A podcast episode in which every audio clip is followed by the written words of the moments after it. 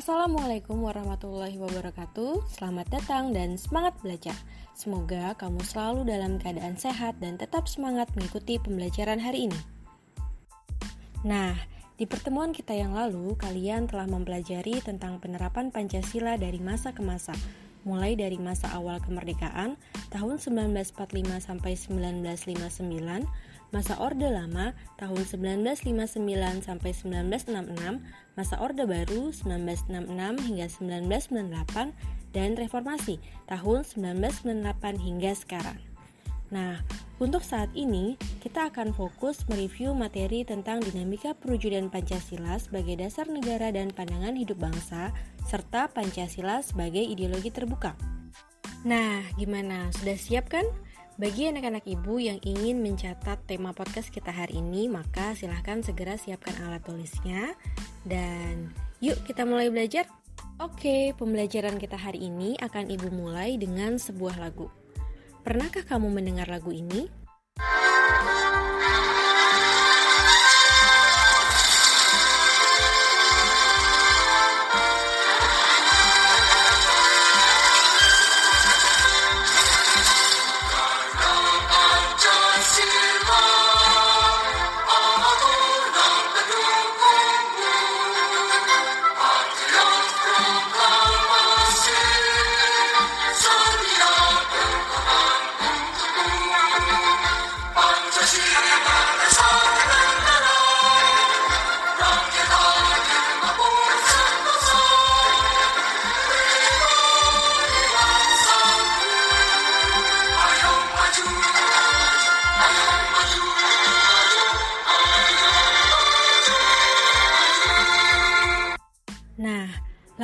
Baru saja kamu dengar tadi berjudul Mars Pancasila. Tentu sudah tidak asing lagi kan? Karena beberapa kesempatan satu pacara bendera kita sering menyanyikannya bersama-sama. Lirik lagu pada Mars Pancasila memberikan informasi tentang fungsi Pancasila sebagai dasar negara. Seperti ini. Pancasila dasar negara, rakyat adil makmur sentosa. Nah, seperti itu. Nah, dilihat dari kedudukannya, Pancasila memiliki kedudukan yang tinggi, yaitu sebagai cita-cita dan pandangan hidup bangsa. Sedangkan fungsi utama Pancasila yaitu sebagai dasar negara. Lalu, bagaimana sih praktik ideal Pancasila sebagai dasar negara dan pandangan hidup bangsa? Jadi gini, Pancasila sebagai dasar negara itu kan sering disebut dengan dasar falsafah negara, philosophy of Grundslag atau Ide, yaitu ideologi negara. Nah, Pancasila sebagai dasar negara digunakan untuk mengatur penyelenggaraan negara di berbagai bidang, seperti ideologi, politik, ekonomi, sosial budaya, pertahanan keamanan, dan lain-lain. Fungsi dan peranan Pancasila dijelaskan dalam Ketetapan MPR Nomor 3 Garing MPR Tahun 2000 tentang sumber hukum dan tata urutan perundang-undangan serta dalam Undang-Undang Nomor 12 Tahun 2011 tentang pembentukan peraturan perundang-undangan yang menegaskan bahwa Pancasila merupakan sumber dari segala sumber hukum negara, sehingga seluruh peraturan yang ada di Indonesia tidak boleh bertentangan dengan Pancasila. Nah, Pancasila juga dikatakan sebagai stat fundamental norm. Artinya, Pancasila dijadikan sebagai kaidah tertinggi dalam kesatuan tatanan hukum yang ada di Indonesia. Nah, jadi apa sih maknanya? Jadi gini, Tentu kamu sudah belajar dong tentang tata urutan peraturan perundang-undangan yang ada di Indonesia atau sistem piramida hukum yang ada di Indonesia. Nah, itu diatur dalam Undang-Undang Nomor 12 Tahun 2011 tentang pembentukan peraturan perundang-undangan yang ada di Indonesia. Nah, dalam Undang-Undang Nomor 12 Tahun 2011 tadi, urutan pertamanya adalah Undang-Undang Dasar 1945. Kedua, TAP MPR, Ketiga, undang-undang atau peraturan pemerintah pengganti undang-undang. Keempat, peraturan pemerintah. Kelima, peraturan presiden. Keenam, peraturan daerah provinsi. Dan yang ketujuh adalah peraturan daerah kabupaten atau kota. Nah, ketujuh peraturan yang tadi Ibu sebutkan mulai dari Undang-Undang Dasar 1945 hingga peraturan daerah kabupaten atau kota harus bersumber dari Pancasila karena Pancasila adalah sumber dari segala sumber hukum yang ada di Indonesia.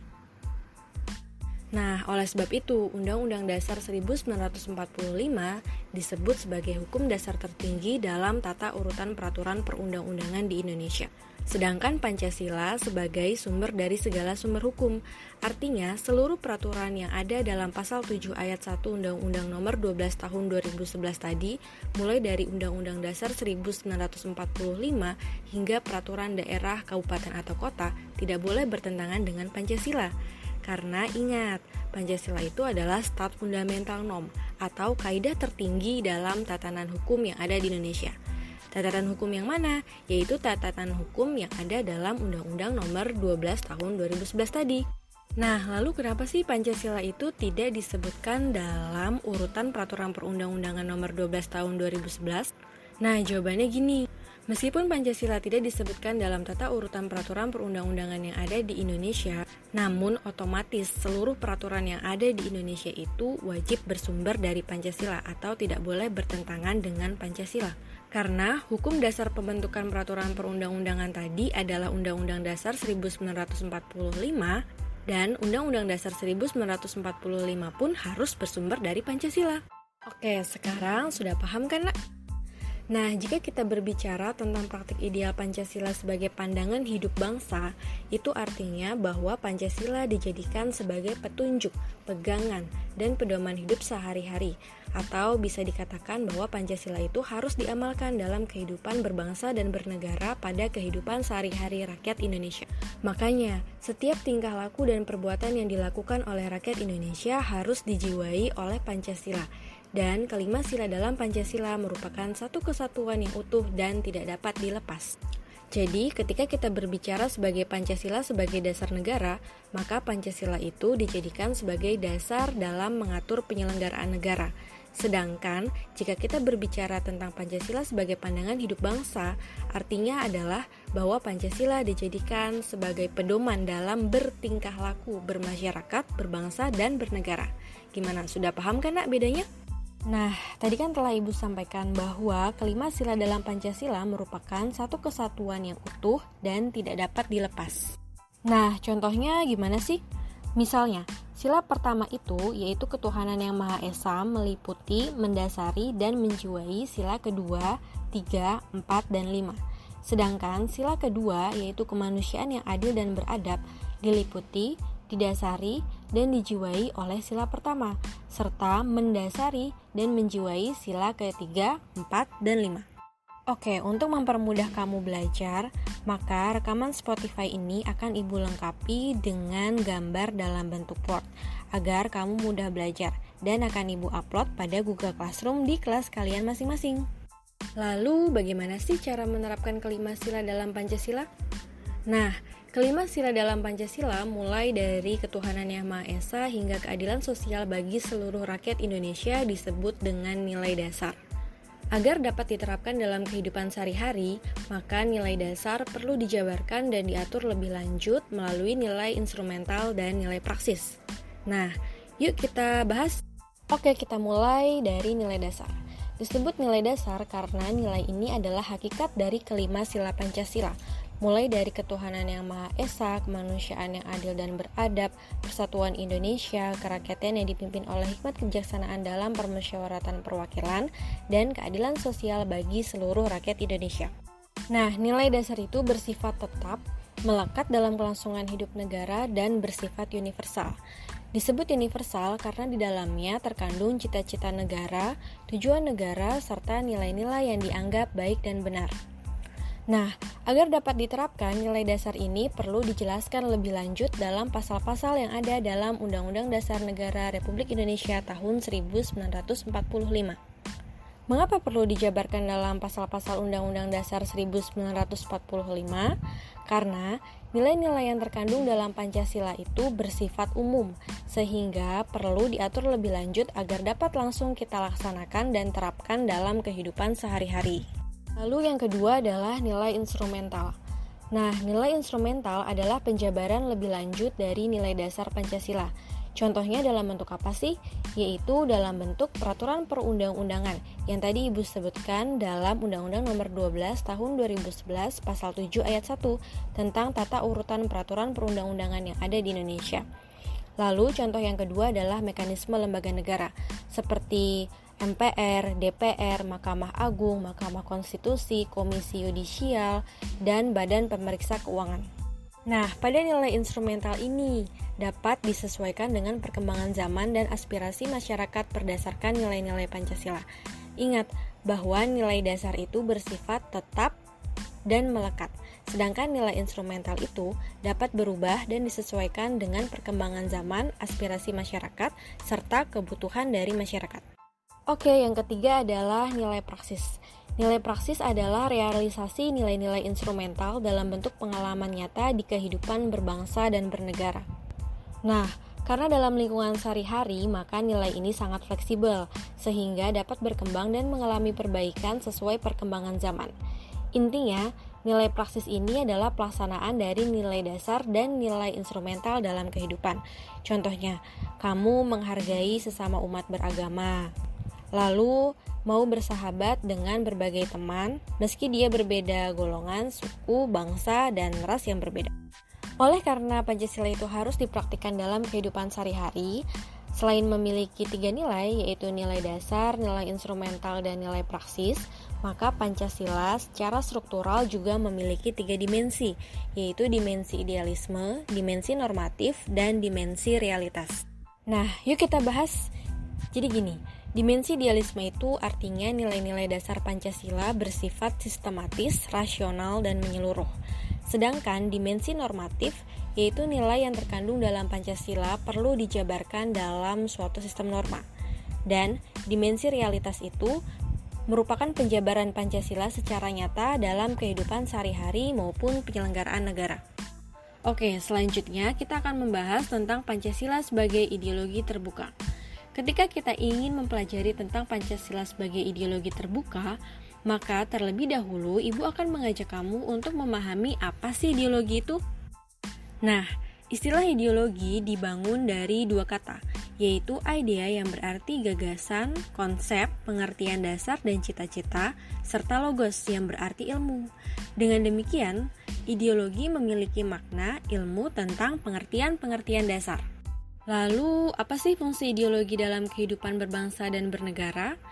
Jadi, fungsi dari ideologi itu adalah dijadikan sebagai pedoman untuk berpikir dan bertindak dan menjadi kekuatan untuk memotivasi kita dalam mencapai tujuan negara dan menyelesaikan berbagai masalah. Nah, bayangkan jika suatu negara tidak memiliki ideologi yang jelas, maka negara tersebut tidak akan mampu mencapai tujuan dan cita-cita yang telah ditetapkan. Contohnya Indonesia. Indonesia memiliki ideologi Pancasila. Dengan kata lain, ideologi Pancasila dijadikan sebagai pedoman dalam mencapai cita-cita dan tujuan negara, serta dijadikan sebagai pedoman dalam menyelesaikan berbagai persoalan. Nah, cita-cita negara Indonesia itu ada dalam pembukaan Undang-Undang Dasar 1945 alinea kedua, yaitu merdeka, bersatu, berdaulat, adil, dan makmur.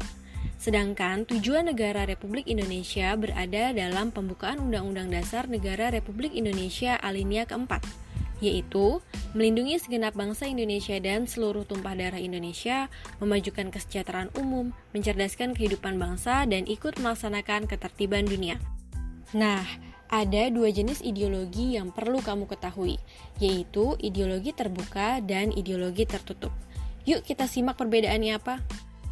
Nah, Ideologi terbuka memiliki ciri-ciri di antaranya nilai dan cita-citanya itu tidak dipaksakan dari luar. Lalu, nilai dan cita-citanya digali dari kekayaan rohani, moral, dan budaya masyarakat itu sendiri.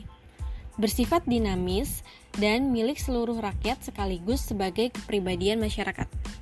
Sedangkan ciri-ciri dari ideologi tertutup itu bukan cita-cita yang sudah hidup dalam masyarakat, lalu merupakan cita-cita satu kelompok untuk mengubah dan memperbarui masyarakat. Selain itu, ideologi tertutup biasanya bersifat kaku dan dibenarkan atas nama ideologi bahwa masyarakat harus berkorban. Ideologi tertutup juga dipaksakan nilainya oleh negara, sehingga bukanlah suatu nilai dan cita-cita yang digali dari kekayaan rohani, moral, dan budaya masyarakat itu sendiri. Lalu, bagaimana dengan Pancasila? Nah, nilai-nilai Pancasila itu kan bersifat tetap, diambil dan digali dari masyarakat kita sendiri, seperti apa yang disampaikan oleh Bung Karno. Aku tidak mengatakan bahwa aku menciptakan Pancasila. Apa yang aku kerjakan hanyalah menggali jauh ke dalam bumi kami, tradisi-tradisi kami sendiri, dan aku menemukan lima butir mutiara yang indah. Nah, begitulah yang disampaikan oleh Insinyur Soekarno sebagai Presiden Republik Indonesia yang pertama. Nah, Pancasila dijadikan filter dari pengaruh negatif ideologi lain. Keterbukaan Pancasila memiliki makna bahwa Pancasila senantiasa dapat terus berinteraksi dengan dinamis. Mengapa? Karena nilai-nilai Pancasila tidak berubah, tetapi pelaksanaannya lah yang disesuaikan dengan kebutuhan masyarakat Indonesia dan tuntutan zaman. Nah, ini jadi bukti bahwa Pancasila itu bersifat aktual, dinamis, antisipatif, dan mampu menyesuaikan diri dengan perkembangan zaman, ilmu pengetahuan, teknologi, serta masyarakat. Oke, agar kamu mudah mengingatnya, ibu punya kata kunci, yaitu Adam, aktual, D-nya dinamis, A-nya antisipatif, dan M-nya dapat menyesuaikan. Sebagai ideologi negara, Pancasila adalah ciri khas atau identitas bangsa Indonesia yang dijadikan pedoman dalam menentukan arah dan tujuan negara. Nah, nilai-nilai Pancasila ini perlu dipraktikkan dalam sikap dan perilaku rakyatnya. Jika Pancasila tidak diterapkan dalam kehidupan sehari-hari, maka bangsa Indonesia akan kehilangan jati dirinya. Oh iya, keterbukaan ideologi Pancasila itu harus selalu memperhatikan satu stabilitas nasional yang dinamis, dua larangan untuk pemasukan pemikiran yang mengandung nilai-nilai ideologi Marxisme, Leninisme, liberal dan komunisme, larangan terhadap pandangan ekstrim yang menggelisahkan masyarakat, dan penciptaan normanya harus sesuai dengan kesepakatan. Wah, tak terasa ya, sekarang kita sudah tiba di penghujung akhir pembelajaran hari ini. Setelah mendengarkan podcast ini, silahkan kamu segera mengerjakan kuis yang telah Ibu sematkan linknya pada Google Classroom kalian masing-masing.